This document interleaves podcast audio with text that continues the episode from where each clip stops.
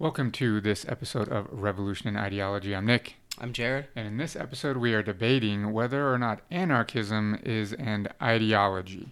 So, this is interesting for us because we teach an entire class called Ideology and Isms, where we dive really deeply into the philosophy and history of the concept of an ideology and then explore in depth different ideologies um, in that course. We actually used to, uh, when we first taught the class, do a section on anarchism we do capitalism and then we did socialism, anarchism. Do we do that anymore? And I don't think we. We do. got rid of socialism, to be blunt, because the course is a critique on all the dominant or hegemonic ideologies around, and we didn't necessarily feel like we were doing a service to the critique of socialism since we were critiquing all the other ones um, much more in depth than we were socialism. Yeah. Um, plus, it's not a dominant ideology. and right? it, it, yeah, that's the point. It's not dominant. So we were dom- we we would critique patriarchy or uh, capitalism or nationalism, like these very dominant ideologies, Mm-hmm. uh, positivism. Um, so, Yep. yeah. And we also teach another class called Stateless Societies, where we really, really then dive deep into anarchism and the potential for. Uh, I mean, we start with the history of, you know, sort of circular tribal societies. And watch our episode on the secret of dreaming if you want more on that a little bit more. Uh, and then we go into how we got to, you know, this capitalist dominated sort of linear thinking society. And then we explore the possibilities of could we ever get to a society that is stateless again? And so we very clearly have to dive into the philosophy of anarchism yeah, and so forth. in terms of morality and ethics, we're actually looking to get regressive and go back to what it looked like, you know, pre-agricultural revolution or whatever. But understanding that in terms of like the context and the tools the material culture we can't we can't go back to being like whatever hunter gatherers Mm-hmm. but we can take some of that philosophy that they had that was much more egalitarian with us and like kind of synthesize the two like modernity with these values that we argue are innate um, in human nature so or at least that's the question we pose in the class. I don't know if we've ever come to a like definitive conclusion, but that's probably for another time. Right. We make our students try to uh, answer that question. Their final project is to come up with a stateless society and what would the ideologies be and how would it come into being and so forth. Um, but we don't try to answer that question. We just ask the question of our students. So this is a debate Jared and I have had uh, many times. Uh, just talking is is anarchism itself as a philosophy and ideology. So what we're going to do is come up with a definition of ideology that we can agree on, then come up with a definition of anarchism that we can agree on, and then have the conversation of what is anarchism and ideology. So let's kick it off by discussing what is an ideology, and this is one of the first assignments we actually give to our students in that class is they have to do a few readings and then pick a definition of ideology and explain why that resonates with them the most. So I'll ask Jared for you, what is an ideology? It's much more simplistic than the ones that we use in course. For me, it is like a it's it's it's an adopted way of thinking, speaking, and acting. Mm-hmm. Good. And keep in mind, when we're using the term ideology, we're not really using the overly simplified, though popular use of that term now, which is just purely a political ideology. Yeah, Like that, it, Republicans and Democrats Exactly. and Labor Party and whatever. th- Those are not ideologies. Mm-hmm. They're not. The Democrats and Republicans, for example, believe in the same like grandiose ideology of democratic republicanism and so on and so Mm-hmm. forth. So that's the dominant ideology. Those little micro ideologies and small and I can't believe I'm saying this minor deviations between what the American right and the American left in terms of like general discourse those don't constitute like standalone ideologies in and of themselves. Right, and we actually we have a video. I'll link to it uh, of me going through this that we use in our online version of that class, talking about the history of the term ideology and like all that And stuff. why- so I'll link that. Yeah. Yeah. I mean, unless one of those ideologies went far enough, whether I guess if we're talking Democrats left and, and Republicans right, far enough away to actually challenge the notion of like the current system and the state structure and capitalism, they're not standalone ideologies. They both mm-hmm. believe in that general dominant discourse, and there are, like I said, major differences, or excuse me, I just said minor, but minor differences between the two. But both are still all about like currency-based mm-hmm. economies, and all are still about like using uh, the electoral Nationalism and nationalism certain- and the electoral process. And Patriarchy you see them at protests; both are wearing the American flag, like and Mm-hmm. claiming they represent. So they're not they're not standalone ideologies. Yeah, they're sub discourses, the sub ideologies at best. But like Jared said, they don't even begin to touch the overarching dominant Correct. ideologies that really rule the way that we behave and exist in our society. Okay, so tell me your definition again. I already forgot the details. It is oh oh it, is a way of thinking, speaking, and acting. Okay, cool. That's a really really good simple one, which we'll actually probably end up going with. But let's talk a little bit more about some more complex definitions. Um, I guess let me cite this article that I'm going to read from. This is one of the readings in our class that our students do. It is Ideology, a Definitional Analysis, and it's by the author John Gerring, I'm assuming is how you pronounce his name. Um, it was published in 1997, so it's a little bit dated, but it's by far the best. Um, it's in Political Research Quarterly. He does an analysis of different ways that the term ideology is used, and then has a table in the article that is a sample of definitions from different people. So I'm just going to read the first one from that table. Uh, and so this actually comes from Theodor Adorno. He says, an organization, an ideology is an organization of opinions, attitudes, and values, a way of thinking about man and society we may speak of an individual's total ideology or of his ideology with respect to different areas of social life politics, economics, religion, minority groups, and so forth. The reason I really like this one is because it's kind of a combination of what we were just talking yeah. about, right? It's an organization of opinions, attitudes, and values, a way of thinking about man and society.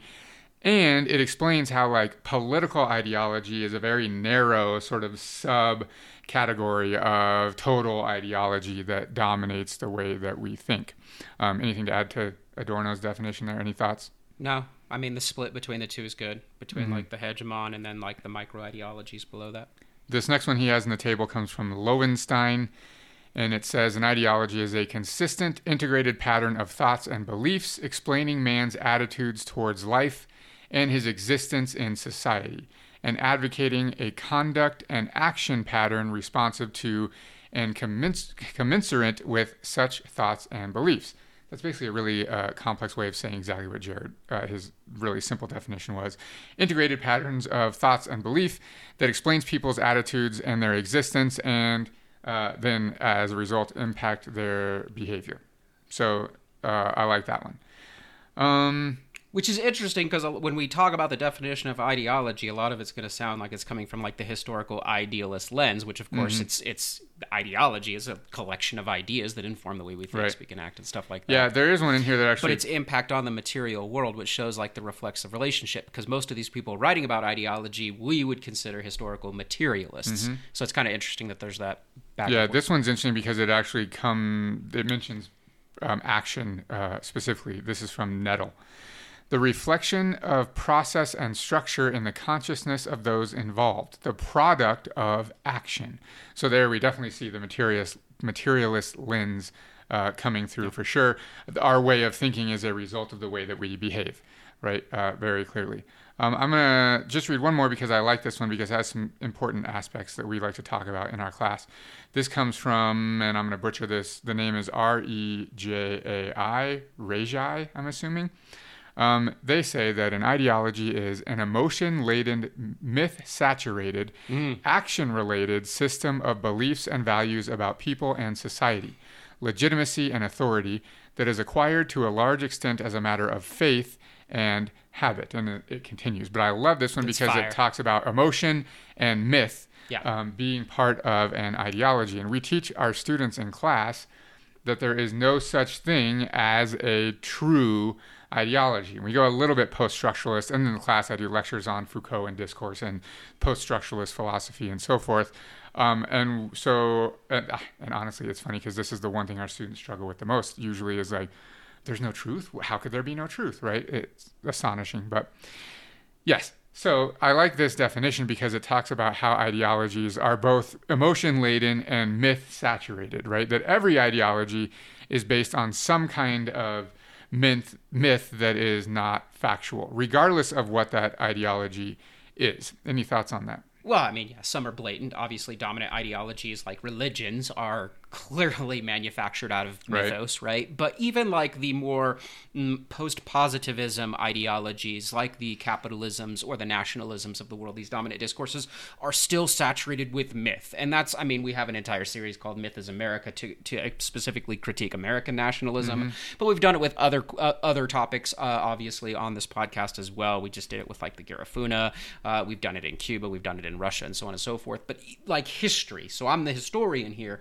The way history is manufactured is um, meant to it's obviously it's most mostly mythological depending on who's telling the history. If you're telling the history of cuba in cuba it's a myth laden history that celebrates cuba or in the united states or in russia or what have you.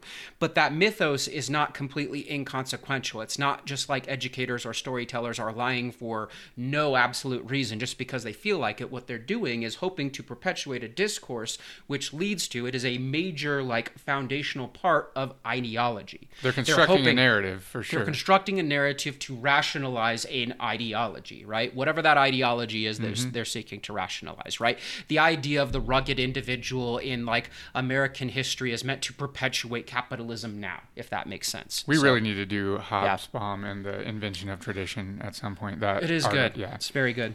Also, check out our video on ethically constitutive story because that goes uh, hugely relates to this concept Right. of how stories and narratives are created to justify ways of being. Right, hugely connected to ideology. Yeah, link in that when it's short. It's like three Yeah. minutes. Yeah. Yeah, I will for sure. Okay.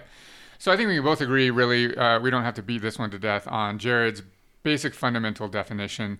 It's a belief system that an ideology is a belie- belief system that impacts the way that we think and behave. And you had a third thing too that I can't remember. think, speak, and act. Think, speak, Like, act. Yeah. Yep. So Good. Okay.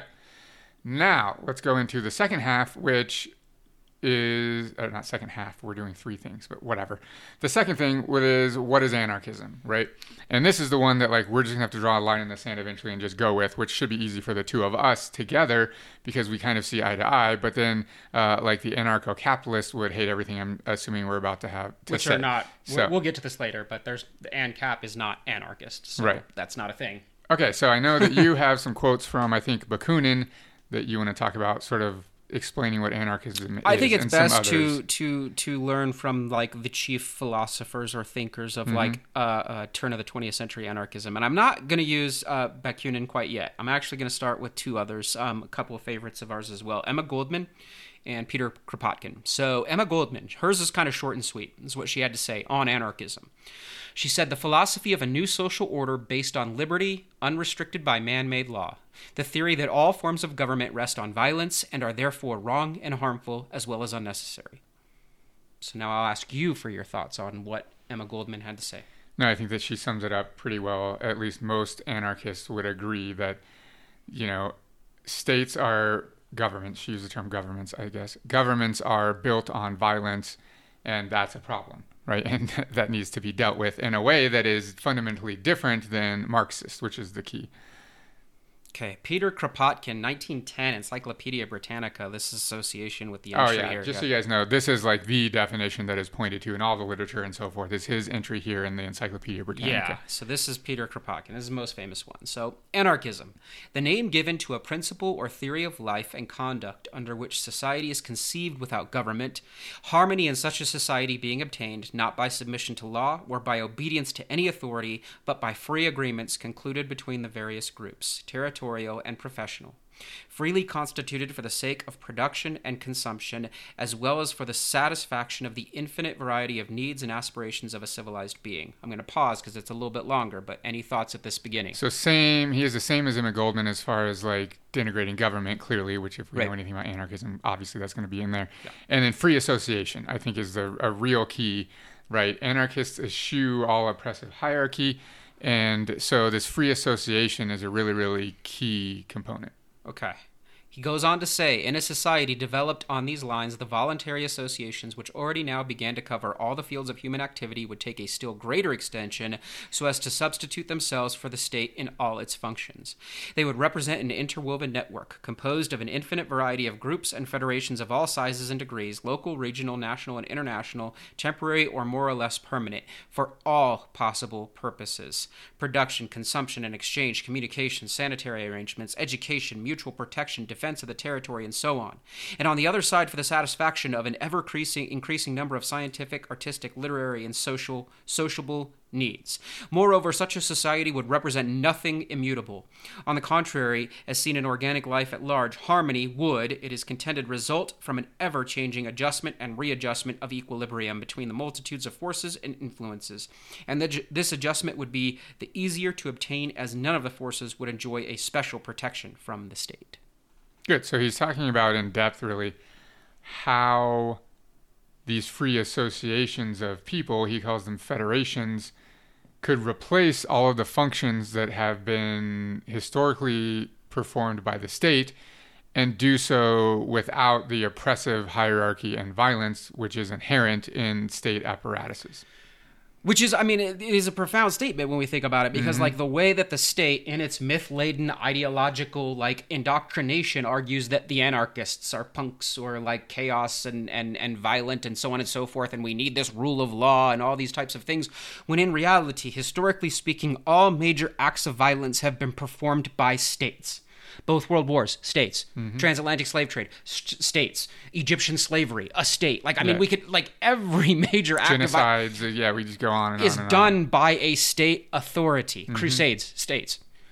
I, it's I, I, don't understand how people yeah. can kind of like not see the correlation between state and violence and that was just like like like international violence mm-hmm. don't i didn't don't even get me started on the violence of a state towards its own citizens no, exactly right right, right it's right. internal enforcement mm-hmm.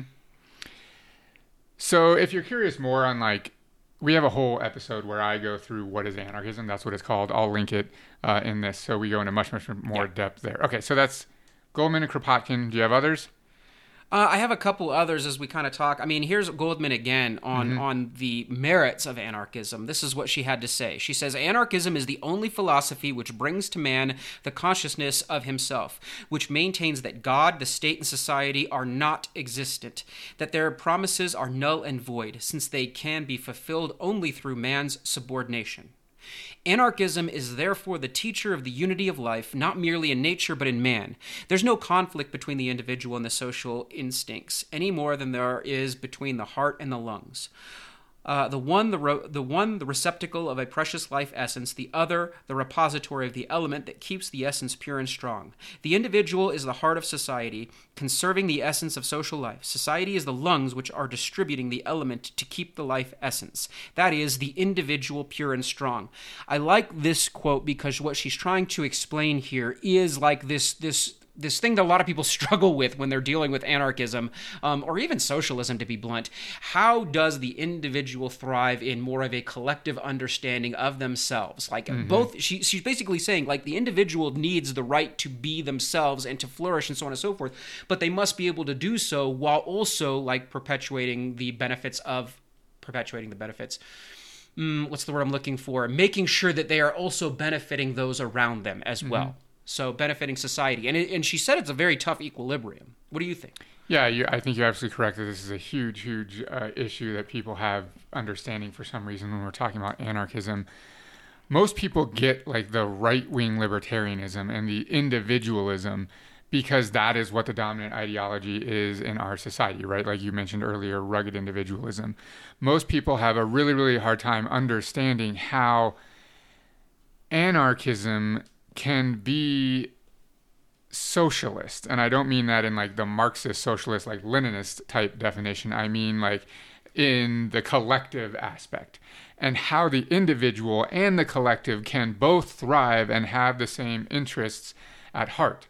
And that's what goldman is getting at with her metaphor using the hearts and the lungs etc that both things thrive when each individual thing thrives. So when the individual is thriving and society is thriving, they both have this reflexive relationship where they can both be thriving and the individual doesn't have to get this is the common complaint right from the right is that like well the individual has to give up a piece of themselves in order to have a thriving society, right?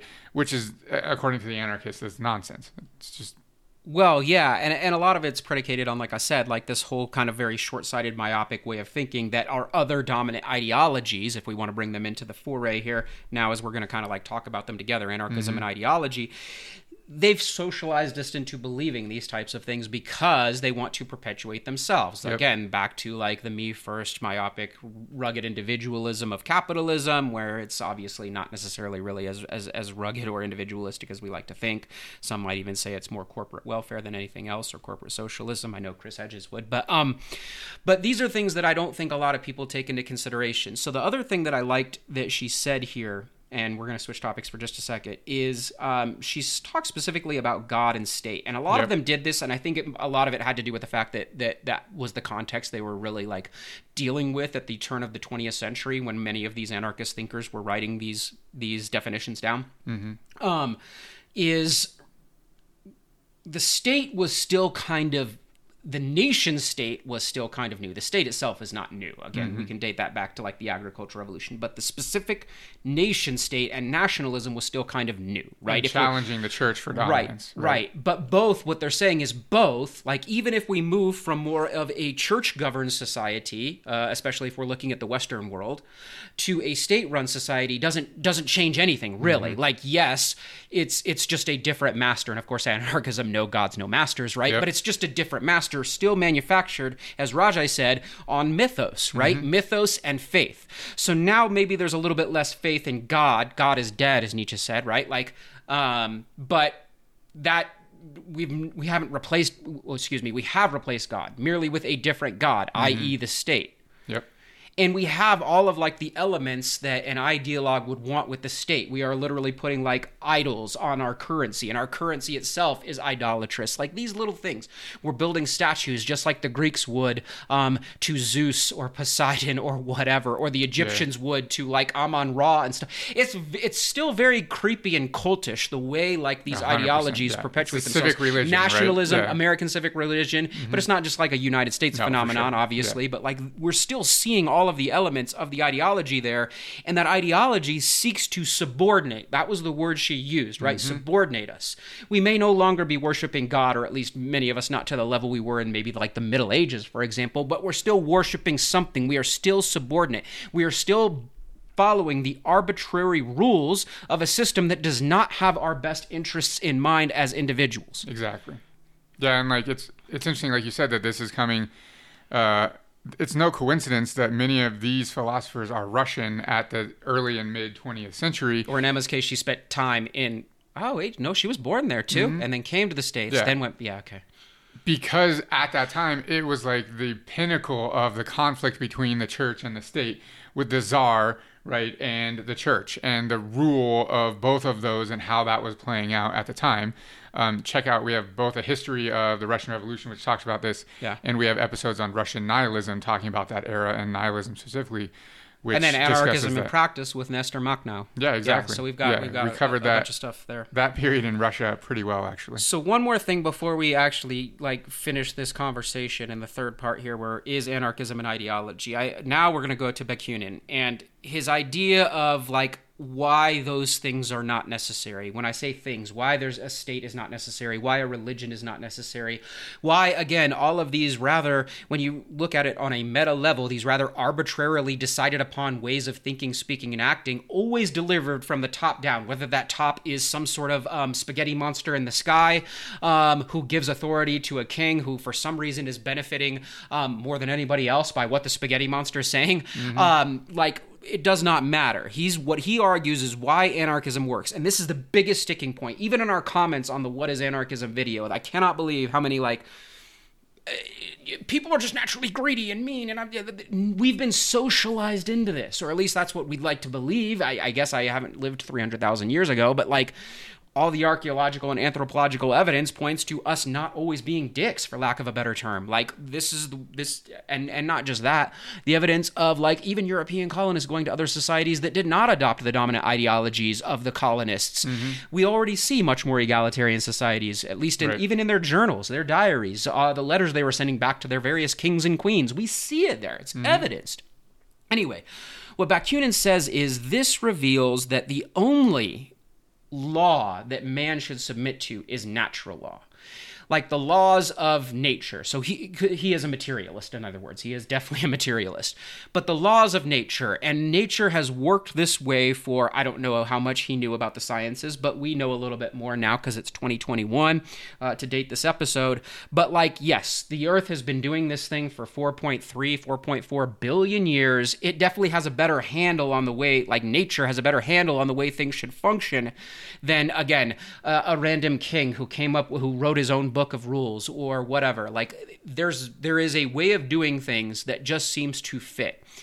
And the biggest part of that is the mutual aid seen in the natural world between like all of the different organisms and the rivers and the mountains and so on and so mm-hmm. forth. Symbiosis. And and mm-hmm. see when we look at a lot oftentimes like and I know we're going to get a comment on this. People will say, but it's survival of the fittest, and the alpha wolves and the beta wolves and the omega wolves. Like there's there's hierarchy, and there's it, it's not like that. What we're doing when we make these natural observations is we're looking at the world as it exists now, within our current context, and we're then like transposing our own circumstances on the natural world to see what we want to see to rationalize our own current context. Mm-hmm. I mean, it's most evident even in all those anthropological findings that have been found, like post World War II, where people were making assertions about what the world was like, what hunter gatherers were like. Well, they were doing this right after World War II, where they saw how awful humans can be in mm-hmm. holocausts and like atomic weapons and so on. So naturally, their pessimism when they started to find these archaeological findings, well, this must be a mass grave where like a genocide in, you know, whatever 1500 BCE, 1500, 15,000 BCE took place. Now, fresh eyes are getting to like those same sites and they're saying, no, these are all infants and old people, which, eh, which again, in hunter gatherer society, those are going to be like the most susceptible yeah. to disease and so on.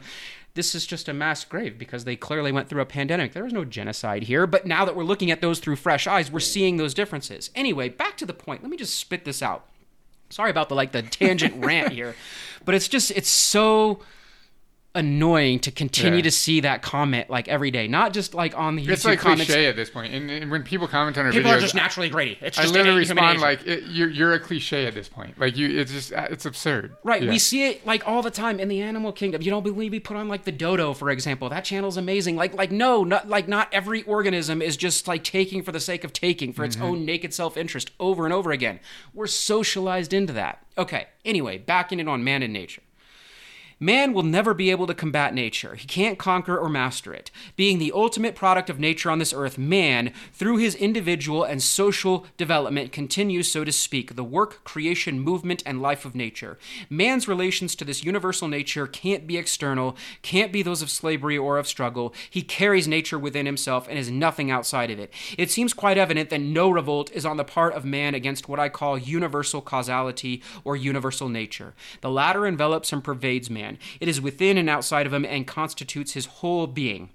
Nature, notwithstanding the inexhaustible wealth and variety of beings of which it is so constituted, does not by any means present chaos, but instead a magnificently organized world wherein every part is logically correlated to all other parts. Moreover, all things governed by inherent laws which constitute their own particular nature, that each being has its own peculiar form of transformation and action such fire. Essentially what he's saying is this whole the whole world, the whole world ecosystem relies on each part equally right? None is more important than the other for everything to continue to function. Mm-hmm. We are all reliant on those other things. So if that's the natural way of how the world functions, the material world we rely on functions, there's no reason humans can't function that way.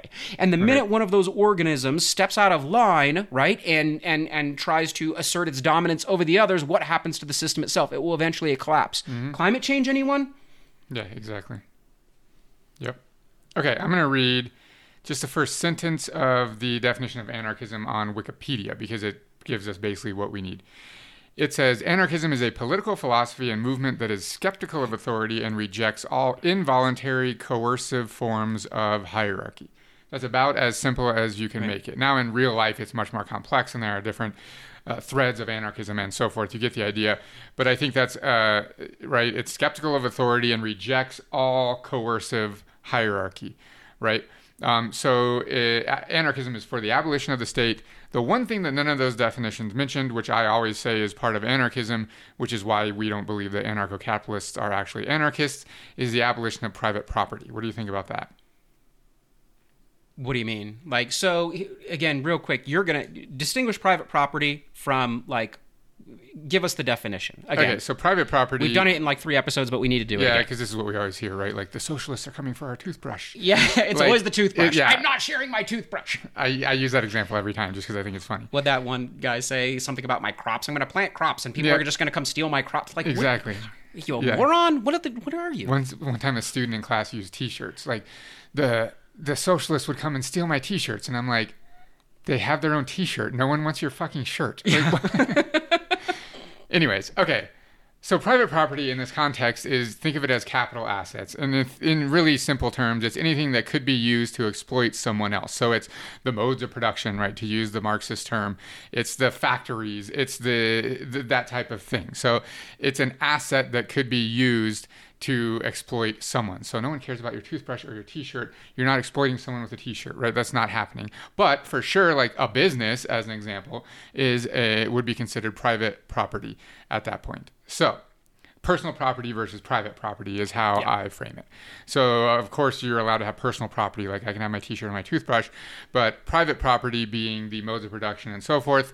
Um, my what are we going to do without is, a profit motive? Oh Yeah. my god, if like humans will just not develop if there's not some sort of monetary compensation. I mean, I, th- that guy that invented fire was like, "Where's my money?" Yeah, like, exactly. Crops, yeah, Yeah. full blown agriculture. Wheel, like, here's a wheel here. Yeah. Give me some money. Guys, I just figured out how to plant seeds in lines. I'm gonna be a billionaire, guys. it's, it's- come on, invest now. Get in at the ground floor. Like, Oh god. yeah. All right. Okay.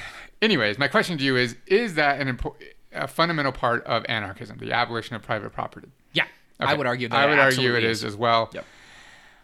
I don't know any of the socialist anarchist philosophers that are okay with private property. When we then lean towards the right and get into individualist anarchism, The egoists. yeah, yeah. then uh, or like right wing libertarianism and so forth, right? Or the anarcho capitalists, which like we've beaten to death. Uh, uh, we, I don't consider those to be anarchists for various reasons, and we get so many hate comments for that. But I don't care. You are not an anarchist. Well, anarchist. because what they de- end up doing with that material wealth, whatever that material wealth looks like, it doesn't even have to be currency. It could be land. It could be whatever. Whatever that asset is, is then using that to subordinate others, which then makes it unanarchist. But they argue like, well, you can volunteer to be a slave, right? Like, which is just asinine. But, that's a whole other episode, which we'll Right. get to. So, for me, and I think we probably agree, anarchism is abolition of the state, rejection of coercive and oppressive hierarchy, and abolition of private property. Okay, are we agreed on that? I think Yeah. So is it an ideology? that's the final question, right? So, is anarchism a belief system that informs the way that we think, speak, and act? you know so bad that I'm supposed to be the one arguing no, but now that we've had this discussion, like based on what we just said, but but it's not a rigid belief system. There's no specific. I mean, I guess there are a couple of specific things that we just agreed upon, but there's like no rituals attached to it. There's no mythological like narrative attached to it. There's just like. I, I mean, I guess unless if you if we want to argue that Bakunin's version of of, of of of understanding nature is mythological, but like these are observations in the natural world, right? We understand like tides don't happen without moons, and ants don't like whatever. Like ants, what am I bringing up ants for? I'm like, well, decomposition, and then the decomposition makes the like the plants, and then someone comes and eats the plants, and then someone comes and eats that other guy, and someone comes and eats that other guy, and so on and so forth. And then all of a sudden, that other one, the top one, dies, and then replenishes the soil. Like uh, this whole like intricate system, right? Like I guess everything is is reliant upon each other but that's not I that's not mythological nor is it ideological. I mean, we I guess unless I'm looking at it through the lens of a positivist, which we might argue is ideological in and of itself, but like mm-hmm. these are things that we see in the observable world. Right? I don't see the spaghetti monster in the si- sky in the observable in the observable world. Okay, but here's how I would argue that is let's just say, for sake of argument, that those observations are real and true, and anyone making But tainted by my lens too. Well, yeah, that's what I'm Yeah. saying. Like, let's just say for a second that that's not the case, right? That anyone that would observe the natural world would make those same observations, that they are fundamentally real and true, that they happened, and like, that's it. But Bakunin's interpretation of how that applies to human behavior, I would argue, could be considered ideological because he is viewing that through his lens in Right. 20th century Russia, etc. Right. But I mean, So, like, but because- but I would also say like it's an irrefutable fact that humans cannot exist without the natural world. So our integration into the natural world is necessary. What I'm saying is his interpretation of it's this symbiosis, ecosystem, blah, blah, blah, how that relates to human behavior is very clearly filtered through Bakunin's lens. Correct. Because many people could look at those same things and interpret it in completely different ways. Well, like right? we already like said. survival of the fittest. Yeah, like right? like we already said, but I don't, but that's not survival of the fittest, right? Like I mean, as an example, we have two people who looked at the natural world and they don't disagree what happened in the natural world, but they absolutely disagree what that means for real life. Being Darwin with Origin of the Species and Kropotkin with mutual aid, right, a factor in human evolution. So But does that, that make it so? Mutual aid. Obviously, On I, mutual aid, right? Yes, Yeah. obviously, I'm much more interested in Kropotkin's understanding of the way Right. things work. Not that, not that I'm an evolution, But of evolution not because guy, that's more right, but because that's what we personally agree with, which makes it ideological. But can they both be right? Like clearly, like species evolve over time based on their material conditions. So Mm-hmm. Right. that part of Darwinism makes sense. But also, like why they do this, this idea of constant competition and so on and so forth, that's manufactured from an industrial revolution mindset. Agreed. Yeah. Well, in fact, like I talk about this in my intro class with Herbert Spencer Exactly. taking it taking it to another level, right? Like Yeah. again, survival of the fittest was not even originally in Origin of Species. That actually doesn't come from Charles Darwin originally. It comes from Herbert Spencer. What most people don't know this is that Spencer was actually working on theories of evolution related to human societies before Darwin published The Origin of the Species, before he applied it to the natural world. So as much as we have a profound distaste for a man like Herbert Spencer, I, what you're saying is his lens on like whatever Darwin's findings, and then applying that to the human world is problematic. Just like someone might argue, Actually, I would argue the reverse that it's kind of weird because Spencer didn't take Darwin's ideas and apply them to human society, nor did Darwin take Spencer's ideas and apply them to the natural world because they were both working in parallel. Right. Spencer was already applying theories of evolution, evolutionary theory to the natural world before anyone had ever read Darwin's work. But the point being that their observations of how the natural world works and then applying those to the human world would be this not that different than what Kropotkin did, but from a very different angle. No, exactly, and that's my point. Like, Right. So does that make then eventually the later ideologies that or ways of thinking? I don't even want to use the word ideology yet because we're mm-hmm. undecided, but the ways of thinking that they begin to promote. Does that make them ideological? Well, in the case of Spencer, we would absolutely argue yes, right? Like pro-capitalism, pro-social Darwinism. yeah, that's pro- only because we don't like him. Right, but that that's the question I'm now asking. But because we like a Kropotkin and later on a Goldman and so on and so forth, is theirs ideological? I don't know. Well, it's What- at very best subjective, right? Like we would say, Right. I think Kropotkin's ideas map onto human reality better than Darwin's do. But that doesn't mean that it's right, right? It's fully subjective, which is where we struggle. Anyone in our society, because we're so used to like, this is correct. There's one right way to do things, and this must be right. You know what I mean? But here's the thing: built into anarchism is the no one right way to do it, as aside from abolition of state, like again, no gods, no masters. Mm-hmm. Whereas all the other ideologies we draw into critical inquiry are based on like a very rigid dogma. I don't know if I like. That's where I have I struggle. Right? Is Is anarchism dogmatic? Right. I would say yes. Okay. There are times in my life when I have really wanted to argue no because I want it to be what we want it to be. But if I'm really being honest with myself, then yes, I think. That, I mean, and I ask. This is the main question, right? Has any anarchist ever tried to convince someone else the merits of anarchism? Well, the answer is very clearly yes. Yes, Then it's dogmatic. That's it. Does that make it an ideology? I think so, but that's my opinion. By the way, I'm not saying that like there's now merit in anarchism. Uh, just because it's an ideology doesn't mean that it's like false or wrong or whatever. And in terms of like production of knowledge and mythos, I mean, we clearly have done that here, which was obviously done intentionally. Well, and there's We've clearly got mythos. Like we told the story of Makhno, right? Like we there's stories. Makhno. yeah. And but I'm talking even in terms of like uh, an uh, epistemic understanding of what it is. Like I'm clearly drawing on prior thinkers of anarchism here.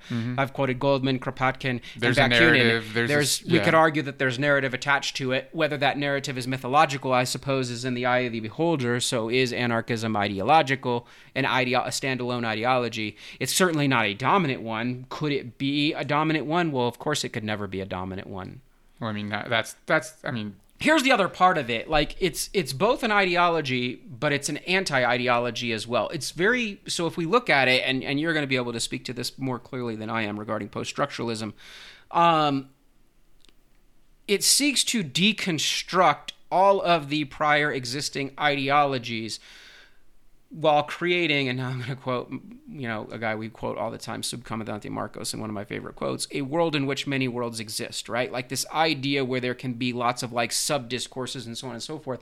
But does that make it ideological? And is post, and, and again, I'm using post structuralism, even though it wasn't even a thing when these individuals were writing, but like this idea that we're deconstructing for the sake of deconstruction and deconstructing, and then what comes after is irrelevant as long as it's deconstructed. Yeah, but that's, uh, that's more of an anarcho nihilist perspective than an anarchist perspective, right?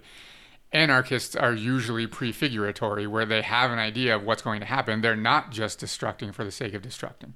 That would be the nihilists. So, and here's the thing, though, but and I guess I, I'm trying to argue the other side, even though sometimes it's a little bit difficult. The anarchists are arguing, and that's why I chose these quotes, that there's isn't as ideological as it's drawing from the material reality around them rather than the mythos. Even though we're drawing upon these narratives of quotes and from past uh, famous anarchist thinkers and philosophers and so on and so forth, they're arguing it's from the observable world, not things, if we want to pick on religions that happened thousands of years before anyone saw, and we're relying on people that wrote them down hundreds of years later and were not actual observers of any of the magical events that took place and so on and so forth. They're arguing that this is the observable world. So it's more of a materialist construct than an idealist, and if that's the case, then it maybe it's not an ideology. But then I'll come back with: Isn't materialism an ideology? Perhaps. like we just keep. It's like the third three-year-old, right? So, like, so let's re- let's rewind, and now we'll pick on on on our homie here, the most famous historical materialist of all times. What did Marx think of ideology? Because he defined it as well, and we use it mm-hmm. in class. Do you do you have that off the tip of your tongue? Yeah. Basically, so, I mean, what, Marxist, what, did Marx say when he defined ideology? The Marxist concept of ideology is uh, this isn't Marx's term. This is Lukács, I think, the okay. false consciousness, right?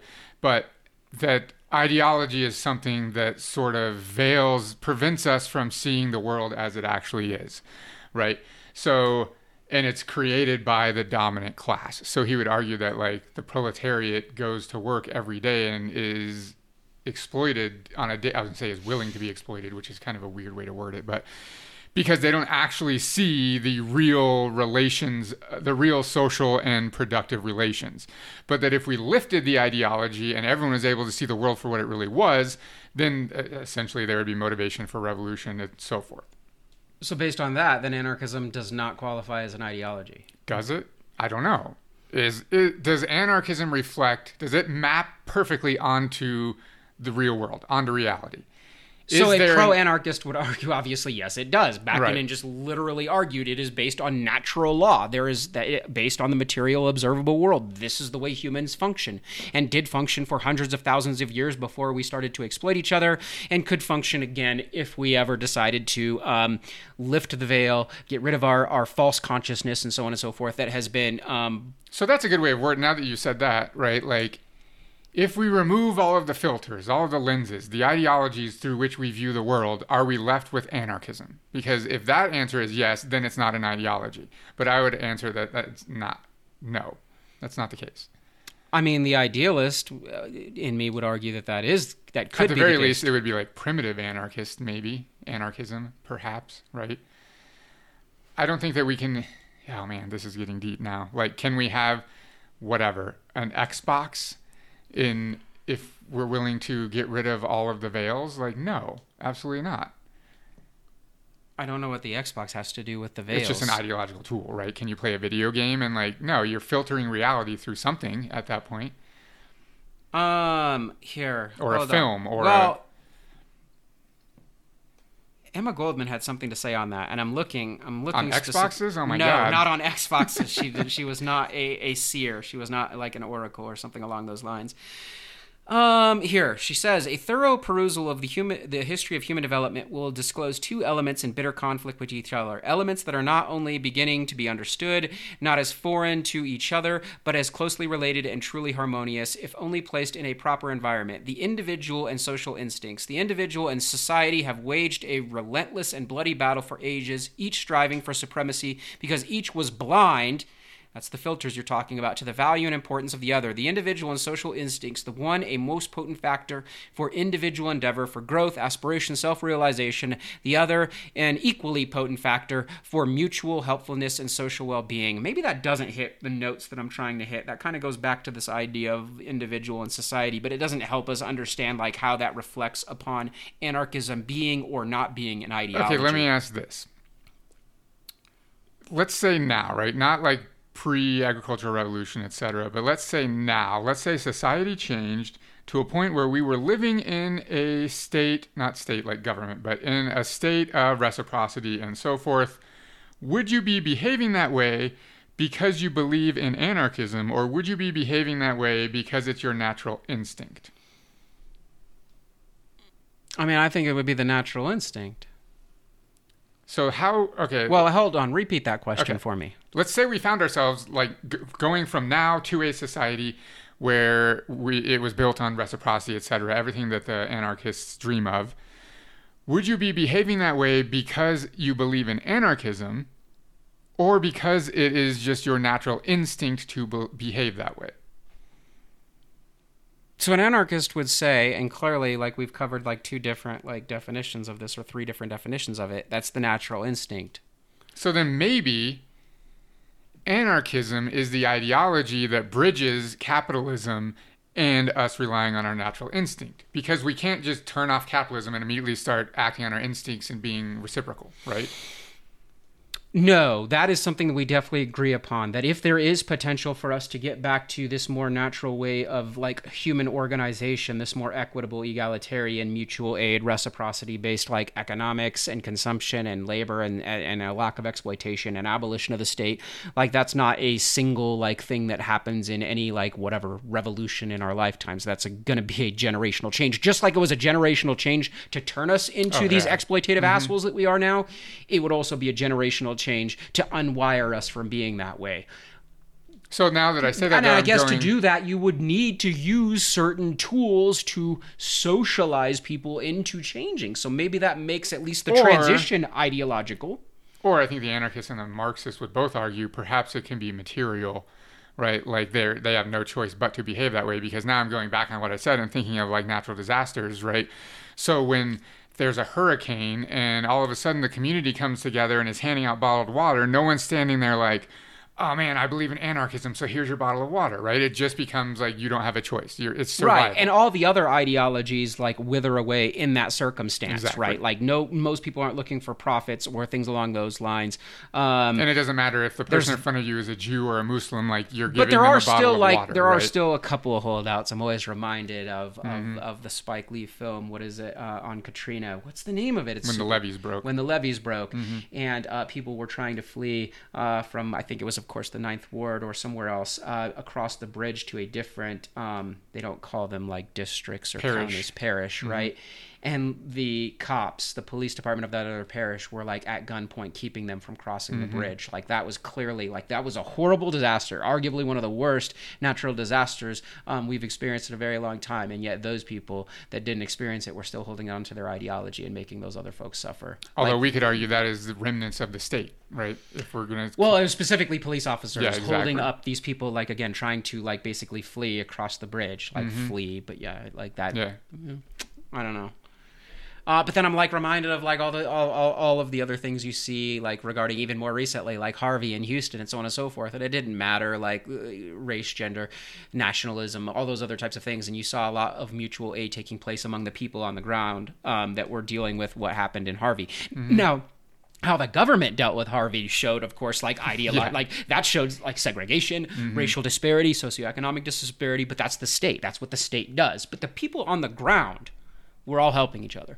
So in the then, like, must this is complicated, right? Must we be forced to take part in mutual aid because it goes against our natural instinct, which is what certain people would argue, or must we be forced to take part in that, in, participate in mutual aid because we're so socialized otherwise?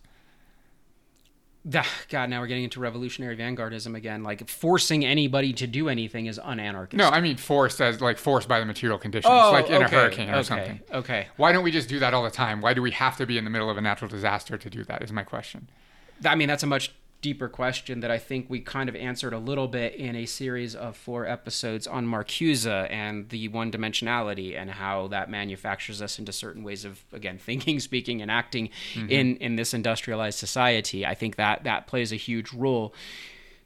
Could we evolve without being forced? That's the question, and that's what every revolutionist is seeking to a- answer. Mm-hmm. Like, how do we how do we take this next step? How do we de-evolve or evolve, depending, I guess, on your opinion? How do we get back to like this this way of thinking, speaking, and acting that we clearly as humans had at one point? Like it is mm-hmm. clearly evidence. We have already talked about it. archaeologists, right. anthropologists, again, even the colonists of the Americas saw how most indigenous societies here operated, or indigenous societies in Australia or in parts of Southeast Asia or Sub-Saharan Africa operate. We know people can do this. Mm-hmm. We know we can have societies predicated on mutual aid and lack of competition and so on and so forth, and have them like thrive. They might not thrive the material way that we think they should with Xboxes, to use your kind of ex- example, or whatever Porsches or whatever. But uh, when we really dig into it, like you pointed over there, like I have a Porsche out there. Nick has a Porsche. No, no he does not, not have a Porsche. no, he does not have a Porsche. Anyway, not that I don't want one. I, I mean, it'd be kind of sweet as well, but it's very unanarchist of us to want. yeah, this whole life is unanarchist. Yeah. So like, anyway, whatever. This stupid Dell. No. Um. Anyway, but like that's the now I lost my I completely lost my train of thought. It's gone now. It's gone. Whatever it is, it's gone. It's gone. Okay, back to that. Okay, I picked it back up again. How do we get there? What is the step? Like, is that step like I guess uh, that's the question. Is is a revolutionary process, which would probably be a little bit ideological. Like I said, you'd need to there'd be socialization afterwards, and the minute socialization begins to take place, there'd be narratives, and maybe some of those narratives might become mythological, and all of a sudden you might be accidentally manufacturing a new ideology to get people to that more natural way of being, or or if that's not even possible, are we waiting on the next like alien invasion, zombie yeah, apocalypse, apocalypse, nuclear fallout, whatever it is that's going well, to mean, like give us no choice but to stop being jerks to each other? Right. I mean, that's the quote that's often I think attributed to Zizek, even though I think it was for real uh, Fredric Jameson. But it's easier to imagine the end of the world than it is to imagine the end of capitalism. But if that's the point, then it's not ideological. If that's what it takes, if we would argue that the minute something material happened and we stop, and that is what forces forces us to, to, to get back into mutual aid and reciprocity, that's not, not ideological. That's the natural way of being. However, if it is a long, drawn out generational revolutionary process, if it's that other way, that might be more ideological. So Bakunin was like a revolutionary, like pull the band-aid off, right? So perhaps we would argue that he's not he wouldn't endorse anarchism as an ideology. But Proudhon, as an example, was a gradualist right. that thought it had to take place over generations. In that case, you're arguing that would be a form of ideology. I'm just trying to look at it from all angles, no, and so sure. maybe the vehicle, the process by which anarchism comes into like reality, might tell us a little bit about whether or not it's ideological. So, like the natural disaster, the, any kind of apocalypse, I guess, right? So, if like say the apocalypse happens and we are everyone just immediately starts participating in mutual aid. How do we know right? Because i want to say like well that would just be our instinctual way of interacting. And therefore perhaps anarchism isn't an ideology perhaps anarchism is just our natural instinct. But at some point we don't have the freedom to choose right? If we're up against the wall and we just have to survive then we're not actually choosing a way to exist. We're forced to collaborate with other people in order to survive. And if we haven't chosen willfully, is that really anarchism? I mean, if it's natural and that's the circum material circum, so anarchism, at least how it's framed, the way we framed it in these definitions, all comes from historical materialists. Mm-hmm. So they would argue that, that that that's just the way it's going to be. Which, by the way, of, I've always felt that the socialists and anarchists relying on historical materialism so much functioned to allow them to avoid this conversation. Not that that's the only reason they believe in that. Like, but that's one of the things that it does is they never have to actually talk about winning the ideological war. Some of them do, which Perhaps. is one of the reasons why, like Gramsci, as an example, was so revolutionary. Right. His thinking, right? Like you have to win the culture war and hegemony, hegemony and like so yeah. forth, right? But most anarchists and socialists completely avoid that conversation altogether. So for me, as we go through this, like ideology is always delivered from the top down through various institutions, mm-hmm. storytelling, departments of education, pop culture, media, whatever. They deliver. They indoctrinate each and every one of us into very specific ways of thinking, speaking, and acting. Acting right. Does anarchism do that is so in your example like in a natural disaster or whatever like is there a top down delivery of like a prescriptive delivery on this right. is what you're going i don't believe that is but it's not a person or is. an organization, which is why it's hard for us to imagine, but it's based on survival. But we are, that is undeniable. I don't even think an anarchist would deny that. We are subordinated to the laws of nature. Natural nature. law, I guess, right? Bakunin, yeah. Okay. Yes, we are subordinate to the laws of nature. That is the only thing we are subordinate to. And So then let me ask the question. This is unrelated to the natural disaster, but like existing right now, like current anarchist media, is it ideological?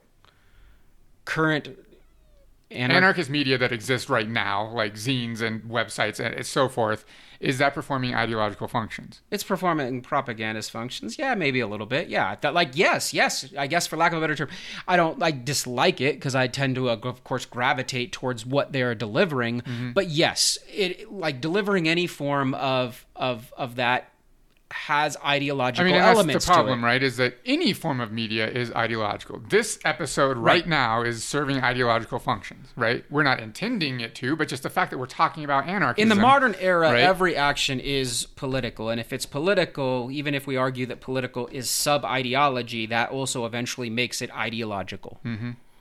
Who I don't remember who said it in the lottery of birth, which one of the academics said it, but that's what they essentially said: is that every action is is is is a political action. Yeah, that's from Fredric Jameson, also, which we should probably do an episode on because he keeps coming up. But yeah, that every act is a political act. There's Yeah. no act that is not political because all of our actions are informed by ideology.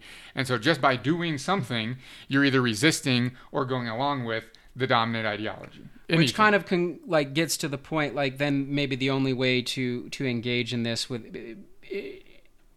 if you were an anarchist is not to seek to revolutionize society and then to be able to prefigure your anarchist society it would be exit just leave. Yeah. because any action you engage in will be political and thus ideological But then exit is also a political action.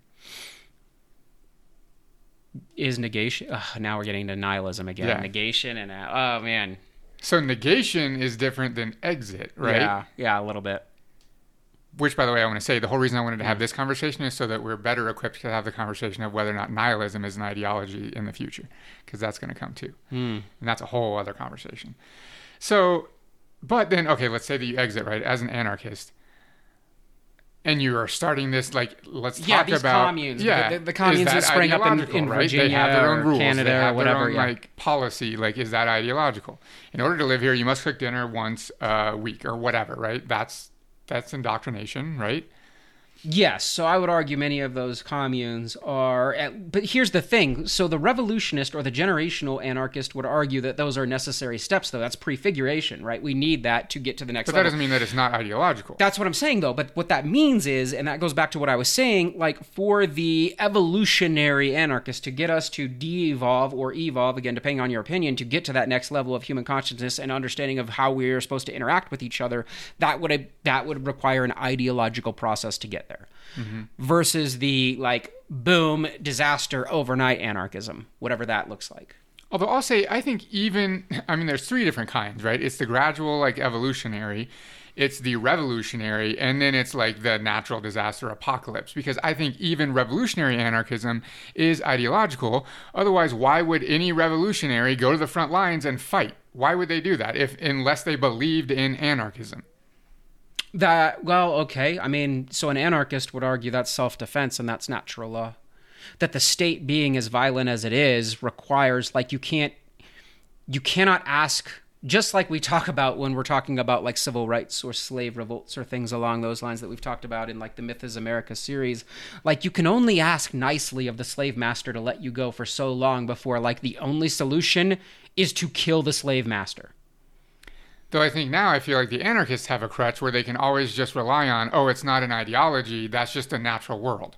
So anything an anarchist does isn't because they believe in some belief system, which is anarchism, it's just because that's the natural thing that they should be doing, right? So when the I guess they were nihilists, but whatever. When the anarchists bomb something, right, that's just like them naturally defending themselves. It's not that they believe in this other But thing. even connected like- to the natural world, like, yeah, sometimes a lion does get its ass beat down by an elephant or whatever it, it attacks. I, I guess lions don't really try and kill elephants that much, but whatever. Like a herd of of of of uh, what's the one that always that everything eats in Af- in, in the Serengeti, the wildebeest.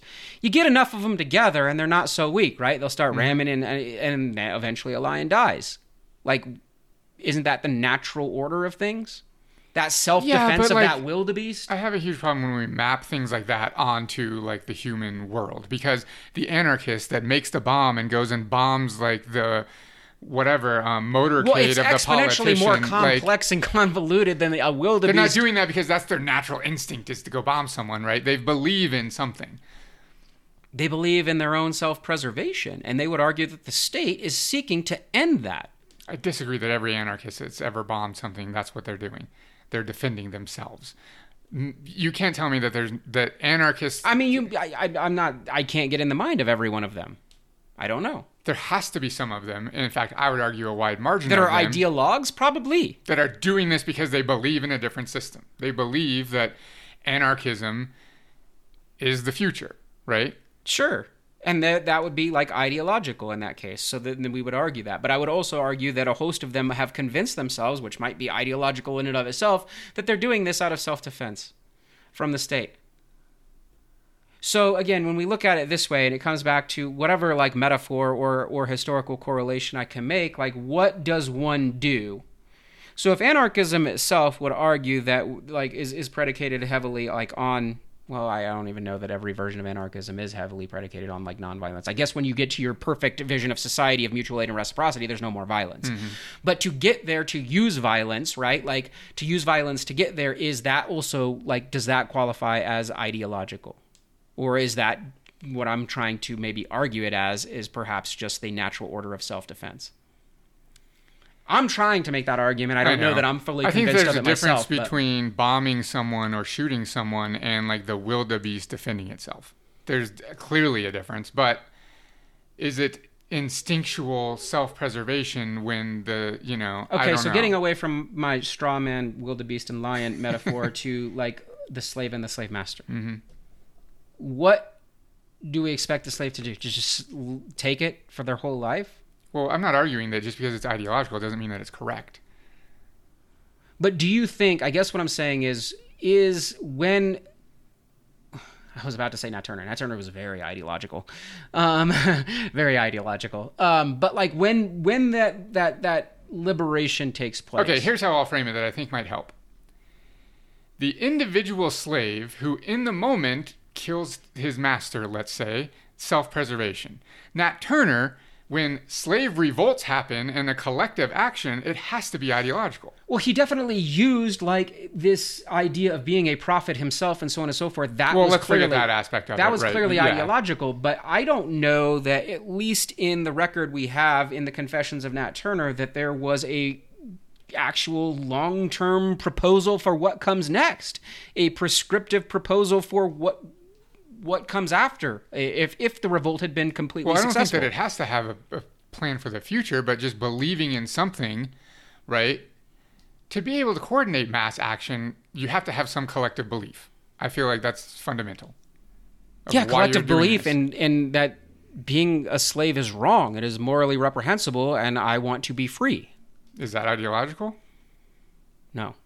I would argue that that idea of wanting to be free, and every one of these definitions we just read, freedom was involved in all of them, that would be natural law. All right, we'll end it there. We could keep going for hours and probably still never get anywhere, but it was a Leave fun it in the experiment. comments. Leave it in the comments. Is anarchism an ideology? Not whether or not you like anarchism. We quite frankly don't care. But is it an ideology? Right. Um, and caps don't bother. Catch us online, revolutionandideology.com. Uh, we are on Twitter at Rev and Ideology. If you enjoyed this episode, uh, we clearly make many more like them. Uh, subscribe so that you get notified uh, whenever we publish a new one, which is about weekly. If you really, really enjoy what we do, you can support us on Patreon. Thank you, thank you, thank you to our Patreon supporters who really inspire us to keep doing what we're doing. I'm Nick. I'm Jared. Later.